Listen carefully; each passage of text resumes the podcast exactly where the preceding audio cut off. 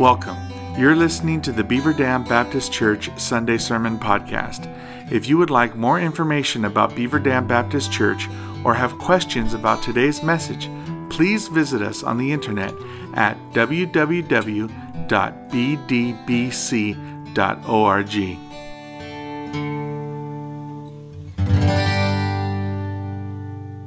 Well, as you've already heard and no doubt knew anyway, this is Memorial Day weekend, the time in our country's calendar that we set aside a day to remember those who have paid the ultimate sacrifice. We honor them for their sacrifice and remind ourselves that freedom does not come free, that someone has paid a price, though we may not be the ones paying that price. Others have done so that we might be free. And so we honor them on this weekend. And then, of course, this morning we have honored Miss Tara for her eight years of service in our children's ministry. But in her case, we did more than honor her.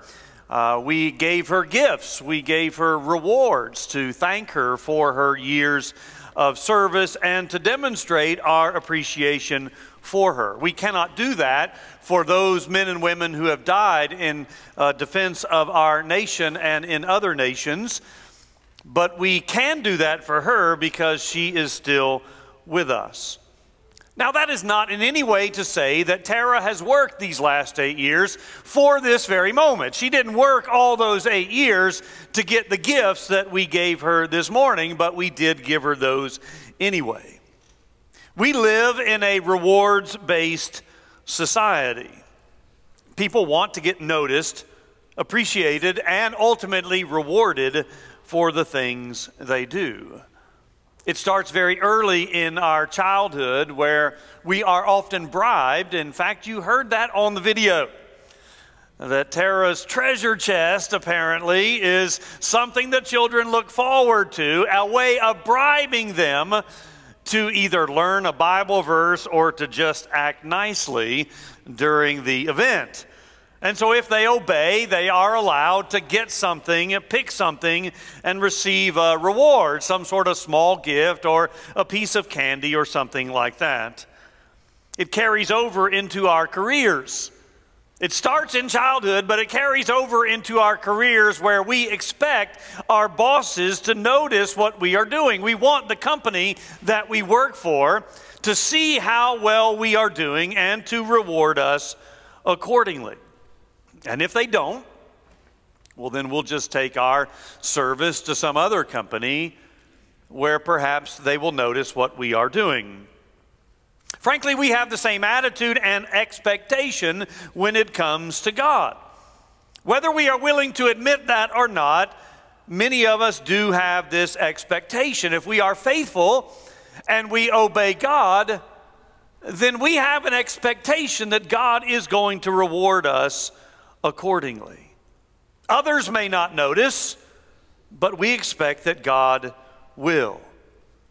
Meaning, we expect Him to do something on our behalf as a way of saying he's grateful and he notices what we are doing.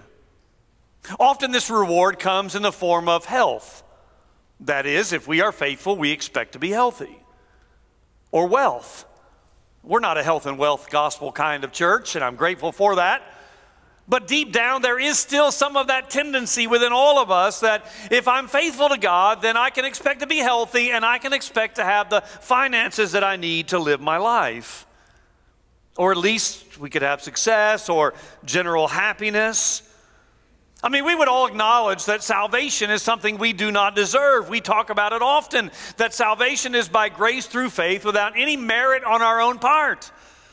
And theologically, we would all agree with that, but there is still deep down that idea that we know salvation is undeserved, but we do have expectations that if we do the right thing and live the right way, then God will reward us. And just like in other areas of our lives, if these expectations are not met, then we get our feelings hurt. We get angry, maybe bitter, or even worse. Now, we can't switch gods like we would companies. We can't just pack up and go worship another God because there are no other gods. But we can get angry when we don't get the rewards that we expect. And as a result, sometimes people just go home. They just quit serving. Like the kid on the playground who angrily takes his ball and goes home. Some people just give up on God altogether. Now, this morning we are in between series. We started a series, or we finished a series, I should say, last week on ancient encounters. And I'm not quite ready to begin another series because I'll be gone to the Southern Baptist Convention and didn't want to interrupt that. And so this morning is just a, a one off kind of series. It's just a one sermon series. And I thought, given that this is Memorial Day weekend and that we are honoring Tara today, I would talk about rewards. Does God reward those of us who know Him and serve Him? And if so, what are those rewards and when can we expect them? Well, I want you to be finding 1 Corinthians chapter 3. We'll be looking at verses 10 through 15, and we are thinking about today biblical rewards. 1 Corinthians 3, beginning in verse 10. Paul is writing, of course, and he says, According to the grace of God given to me, like a skilled master builder, I laid a foundation and someone else is building upon it. Let each one take care how he builds upon it. For no one can lay a foundation other than that which is laid, which is Jesus Christ. Now, if anyone builds on the foundation with gold, silver, precious stones, wood, hay, straw, each one's work will become manifest, for the day will disclose it, because it will be revealed by fire, and the fire will test what sort of work each one has done. If the work that anyone has built on the foundation survives, here's the phrase, he will receive a reward. If anyone's work is burned up, he will suffer loss, though he himself will be saved, but only as through fire. All right, so we're talking this morning about biblical rewards. Now, we cannot just jump to the rewards. We cannot just go straight to what are the rewards and when am I going to get them. We've got to lay some groundwork first. And so we are going to begin this morning by talking about our need for careful construction. Paul is using an analogy here about the construction of a building. He is, of course, not talking about the literal building of a building. That's why it's called an analogy. He is talking about our spiritual lives and how we invest our spiritual lives in the lives of others. He, of course, is writing to the believers in Corinth. And if you know anything about this book, you know that the church in Corinth was one of the most dysfunctional churches that Paul ever wrote to. It was full of problems, it was a mess. And yet, in writing to them, trying to correct a lot of the issues that they had, he is, in fact, here talking about the rewards for service that God is going to give to those who faithfully follow him. So he's talking about spiritual service, and he's talking about what we can expect, what kind of rewards that we can expect for this diligent service. Now, this careful construction doesn't just mean our outward acts of serving the Lord, but rather it also includes the inward motivation. That is, the desires we have, why we do the things that we do. It is not just about what we do, that's what everybody can see. But it is also about why we do the things that we do. God knows our hearts.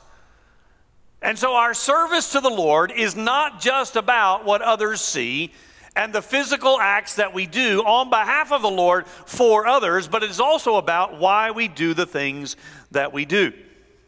Because it is all it is certainly possible to do the right things for the wrong reasons.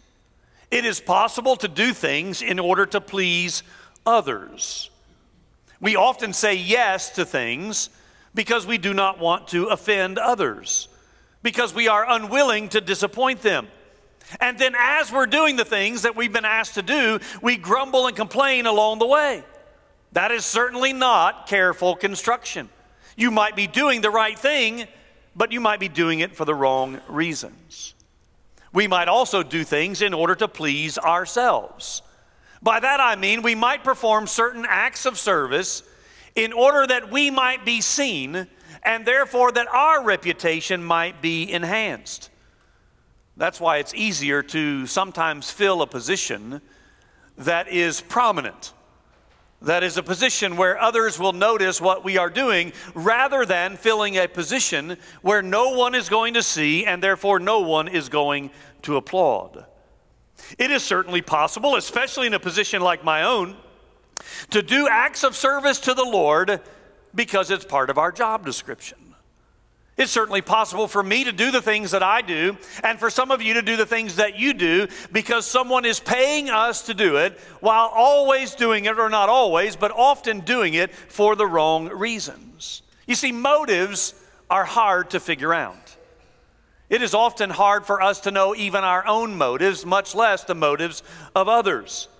And so, to the best of our knowledge, we need to make sure that as we are carefully constructing, that is, as we are serving the Lord, that we are not only doing the right things, but we are doing the right things with the right motives and for the right reasons.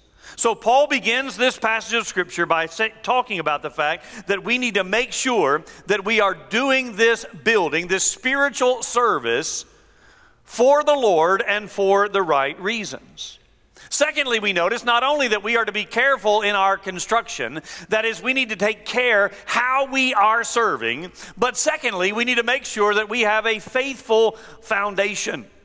That is, we are doing things building upon the foundation that has already been laid. Now, Paul says that he has laid the foundation. And what he means by that is that he is a church planter. That is, God had called him to go from one city to the other, and you can see this in the book of Acts. Paul journeyed from one city to another, and when he went to those cities, he would share the gospel, and having shared the gospel, he would establish a church. And then, having established that church, he would move on to other places to do the same. And oftentimes, he would have no further relationship with that church other than sending associates to help build that church, and then writing back to them. Sometimes he would go back to those churches and see what was going on, but oftentimes he was then gone. And therefore, it was left to others to build upon. And that's what he's talking about here. He's talking to the church in Corinth and he says, I came there, I established a church, I laid the foundation, and now I expect that others are going to build upon the foundation that I began. And that foundation, of course, he makes very plain here, is the foundation of Jesus Christ. There is no other foundation upon which we must build not only a church, but our service to the Lord. All of this must be upon the foundation of Jesus Christ. And so if we start to construct elsewhere, even if we are doing good things, if we are careful in our construction, but we are laying a foundation or we are building upon a foundation other than the foundation of Jesus Christ, then our careful construction is meaningless, at least as far as our service to the Lord goes. Now, there are many worthwhile community organizations. There are many well meaning people who do a lot of great things in this community and for our country. But in many cases, they are not doing it in the name of Christ. And that's fine. Um, th- there are many who are not believers who do worthwhile things. But that's not what we're talking about this morning. Those people need to be appreciated, they need to be thanked. Perhaps they have a building named after them, maybe a community center in their honor. And those things are wonderful but they're not laying a foundation upon Jesus Christ, and therefore the rewards we're talking about this morning do not apply to them. Now, take this church, for example. There have been many faithful members throughout the years of this church, but there are no members present here this morning who began this church. There are no founding members of Beaver Dam in attendance this morning, nor watching online. And do you know how I know that?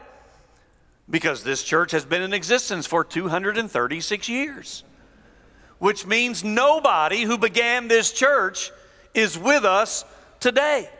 But along the way, in those 236 years, there have been many faithful members and many faithful pastors, all of which have continued to build upon the foundation of this church that was laid 236 years ago. And prayerfully, if Christ does not return, the same can be said hundreds of years in the future that none of us will be here, but our ancestors, other people, will come along behind us and continue to build upon that which we are building. But that is not true of every church, nor is it true of every Christian organization. Sometimes along the way, churches, Christian organizations lose the foundation. They begin building upon other things. They change what they believe, and therefore they either go astray or go out of existence. Do you realize that most of the Ivy League colleges that are still in existence today began as training schools for ministers? Their founding mission was to train ministers for the gospel of Jesus Christ. And now, those Ivy League schools that began that way, none of them still have that as their mission. They are no longer training ministers for the gospel. In fact, in many cases, in most cases, they are not only not doing that, but they are diametrically opposed to the very gospel upon which they were founded. They not only no longer train ministers, but they are antagonistic and contrary to the gospel. They are no longer building upon the foundation for which they began. And we want to make sure that that does not happen to us and to this church. And that is why Paul charges the Corinthians and he charges us. And I will say that this is a very contemporary thing today. Because as you look across the fabric of our nation, Christian churches and Christian organizations are being attacked, they are being swayed they are being led astray because no longer will the world accept what we stand for nor what we do. And so there's going to be more and more pressure upon us and upon Orthodox churches to move away from the foundation upon which we have been built. Beliefs that churches have held dear for the existence of Christianity. The world is now telling us that we can no longer hold that if we want to be in good standing with the world. And that is why what Paul says here is not only applicable to the church in Corinth, it is very much contemporary for today. And if we have any expectation of biblical rewards, we have to be careful in our construction. That is how we build upon this foundation. But secondly, we have to be faithful to that foundation. We cannot stray from the gospel of Jesus Christ. Thirdly, I want to mention our need for preferred products. Verse 13. Paul says here that rewards will be based on the quality of the products we build, not just the quantity. You see, in ministry, sometimes we assume that the person or persons who most outwardly have success are the ones who are more blessed by God, and therefore the ones who will receive a greater reward. That is why we as ministers are always asking each other the sizes of our church. How many people come? That's one of the first questions out of our mouths when we meet. When we gather in a couple of weeks for the Southern Baptist Convention, that question will be asked over and over again. What are you running these days? Because it's a way of measuring one another to see who is more successful. And the implied idea behind that is success numerically means greater rewards by God. And yet I'm convinced that there are saints of God whose names none of us know, whose rewards are going to be far greater than those names that we do know because they have faithfully served and been faithful to God. I've told you before about a Presbyterian minister. Yes, I do believe Presbyterians will get rewarded as well. There was a Presbyterian minister down the road from me in my first church. He was a tremendous help to me. He was the one I turned to over and over again when I had issues in my church, and he would walk me through how best to handle those issues. He was the one I went to when I first had someone that I was going to marry, and I had no idea how to do premarital counseling. And so I went to him and said, Tell me, how do you do premarital counseling? And he showed me his whole outline and walked me through it. He was the one I went to when I went back to seminary and I needed help with my Hebrew. He had kept up with his Hebrew, and so he taught me Hebrew once again so that I could be ready to go back to school. He recently retired after decades at that same small country church. I texted him when I heard about his retirement and thanked him once again for all that he had done for me. That man, whose name you do not know, I could tell you his name, but none of you would know him. Nobody knows his name except that small community of people that he served faithfully for over four decades. And I have every reason to believe that God is going to reward him accordingly. And yet, it's easy for us to get jealous about the size or the success of someone else's ministry. And that's not just pastors, that's all of us. Before I went into full time ministry, I taught a Sunday school class at a very large church, but my Sunday school class was not large at all. I had six or eight, a handful of people. There were other classes that had way more than that, and I got jealous. I got frustrated. I thought I was faithfully trying to teach the Bible, even then, as I try to do now, and yet people were not coming. They were going to other classes where, in some degree, they were not being as faithful in teaching the Word, and so I was, I was jealous of their outward success. My point is that whether we are a pastor or a volunteer, we can quietly compare ourselves with others and conclude that God is not blessing us, God is not rewarding us according to what we deserve. But I remind you that God does not judge in this manner. He judges on the quality of our service, not the quantity. And furthermore, this is not a competition. This is not a competition between servants so that if you get a reward, then I may not. If you have kids or you frequent social media, you know that this past week was the last week of school. But on social media, it did not appear to be that. On social media, it looked like awards week. Because that's all I saw on social media this week. Every parent posting a picture of their child with whatever award they got this week. Some got one, some got many, you know, the best at this, the best at that. And every parent was proud and posted about the awards that their children received a certificate, a ribbon to be filed away, probably forgotten very quickly, but filed away by those parents nevertheless. Now, if you get, a, if you get an award because you're the best at something, that means nobody else can get that specific award, right? You're the best at this in this grade. Nobody else in that grade can get that same award because you're the best at it. But that is not the way God does it. God does not award us rewards on the basis of a competition as to who is the best, and if you get it, then nobody else can get it. Because God owns it all, God's rewards do not run out. So it's not a competition between me and you or between you and someone else. It's a reward for faithful service for those who use the right products. Now, this next one you're not going to like. And I realize that, but I have to say it anyway. What we're talking about this morning awaits a future fulfillment. We would prefer immediate rewards. But notice what Paul says in verse 13. In verse 13, he says that our service will become known at the day. And do you notice that the word day is capitalized?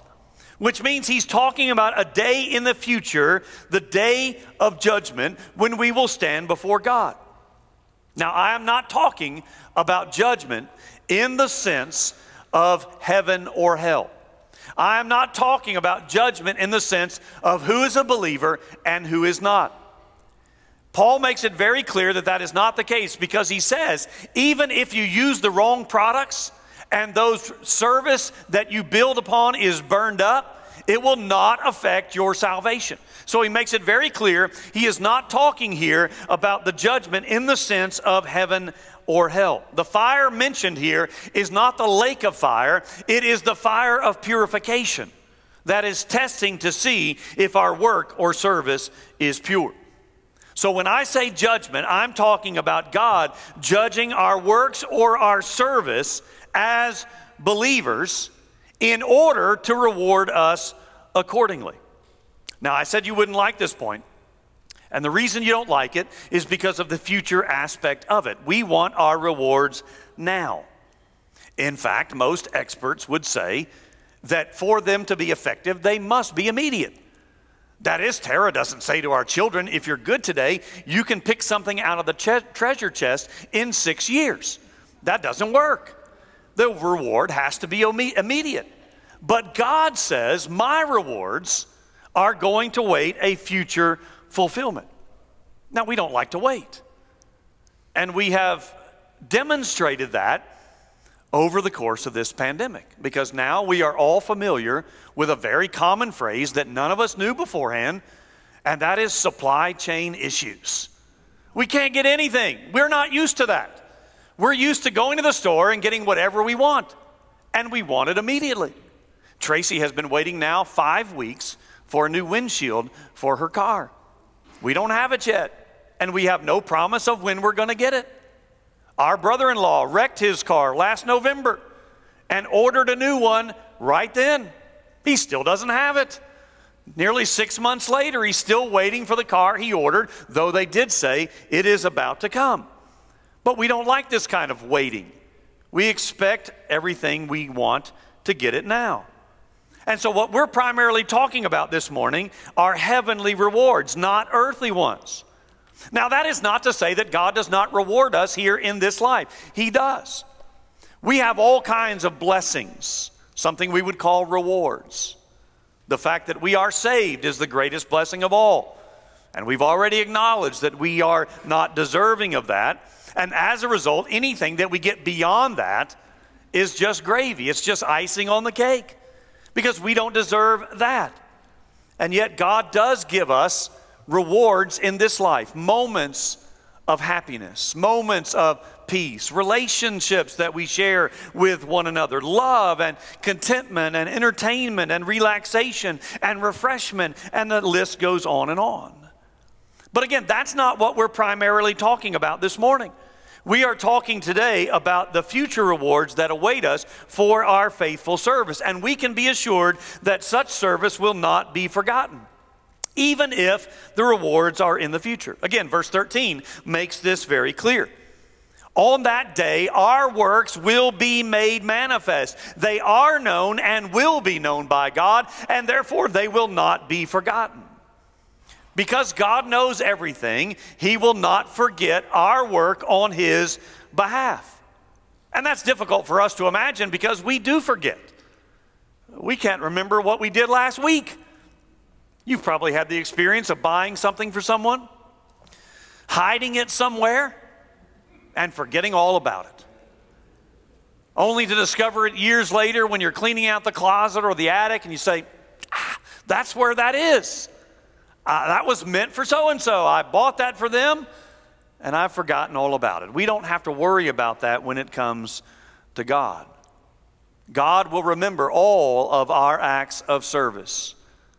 We may not be appreciated by others, we may not be rewarded by others, but God promises to remember all things done in His name. And that's what Paul says here.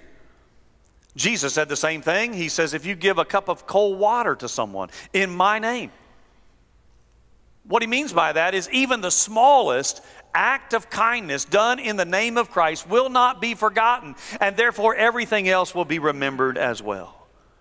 So for now, we must continue to persevere, something the Bible talks about often. If you go to chapter 15 of this letter of 1 Corinthians, that great chapter of the resurrection, Paul concludes that chapter by saying, Therefore, my beloved brothers, be steadfast, immovable, always abounding in the work of the Lord, knowing that in the Lord your labor is not in vain. The writer of Hebrews says much the same thing. In chapter 6, he says, God is not unjust to forget your work and labor of love, which you have shown toward his name. So we know that our labor, we know that our work is not in vain and it will be remembered and rewarded in the future because God has given us that promise. All of which then leads to our final point, and that is collecting crowns. The Bible speaks about various crowns, not tiaras to put on our head. It's probably talking more about the victor wreath that was given to someone in a competition. But nevertheless, the Bible uses the idea of crowns to talk about those who are rewarded for their faithful service. Now, most of us like to collect something, or at least we have at some point in our lives. Children like to collect things. When I was a boy, I collected various things. I had baseball and football cards that I collected. I wish I would have held on to them. I wish I had not played with them and ruined them and saved them instead and sold them for a higher price today, but I didn't. I had a stamp collection at one point that is actually still at my house in a closet somewhere. I tried coin collecting for a brief period of time, but that didn't last too long. So we often collect something. Many adults collect uh, various things, a series of things that when the new one comes out, we get it to add to our collection. Most of it is just done for fun, but sometimes it's done for value, hoping that it's going to rise in price and there, therefore we can sell it for a profit. So if value is what you are after, why not try collecting crowns? Because we know that those are indeed valuable. So, in order to see this, we're going to leave 1 Corinthians 3. I'm not going to ask you to turn anywhere. I'm just going to reference these. And so I want you to see the various crowns that the Bible talks about. We're still in 1 Corinthians on this first one. In chapter 9, Paul talks about an imperishable crown given to those who run the race of faith faithfully. An imperishable crown, meaning it is a crown that won't fade, it won't collect dust, it will last forever. Then in 1 Thessalonians, Paul talks about the crown of exaltation given to those who are faithful in sharing the gospel with others and building them up in that same gospel.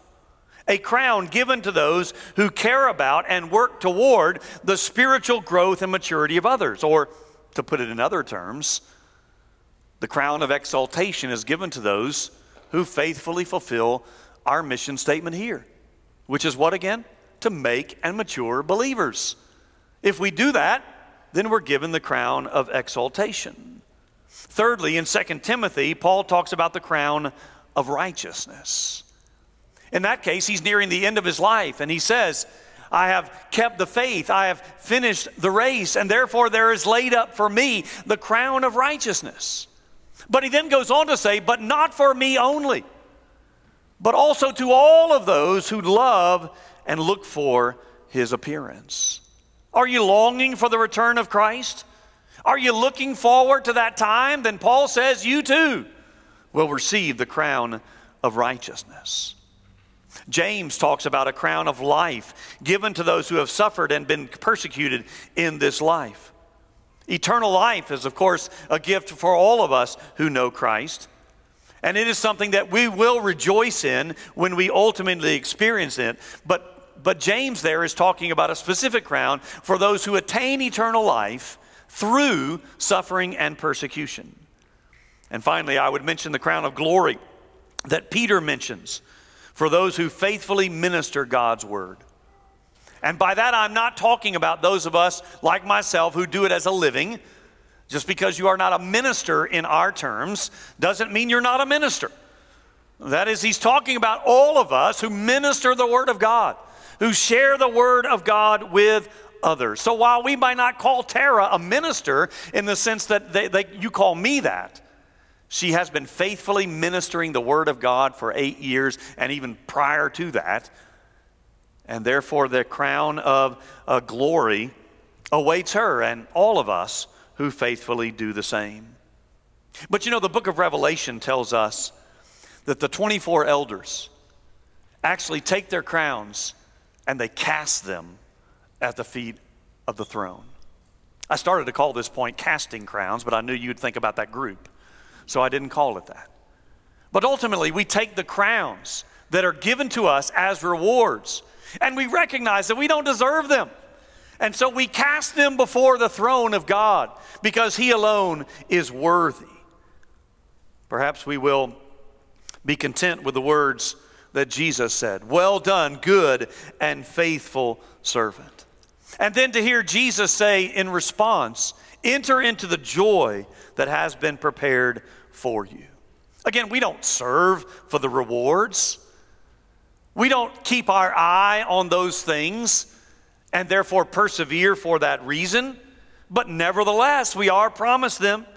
Rewards are given to encourage good behavior, not only in the past, but to make that a pattern in the future. And so the Bible says, and let us not grow weary while doing good, for in due season we will reap if we do not lose heart. So, my plea to us today is do not lose heart. You may feel underappreciated today. You may feel that nobody notices the things you do in the name of the Lord. And that might actually be true. That was not for dramatic effect. but God sees even in the dark, right? God knows what we're doing in His name, and God will reward us accordingly. So do not lose heart. Be faithful until that day comes. Let me pray. Father, we do thank you that you not only save us, which is way more than we deserve, but you promise to give us rewards in the future. Rewards that we could actually never earn nor deserve, but you so graciously give them anyway. And while we do not serve for those things, we look forward to them. And so I pray that we would not lose heart. That even, as while, even while we may feel persecuted and not appreciated, even while others may not see the things we do, we know that you do, and you will reward us accordingly. So until that day, help us to continue to be faithful to you. In Jesus' name, amen. Let's stand and sing, and you respond.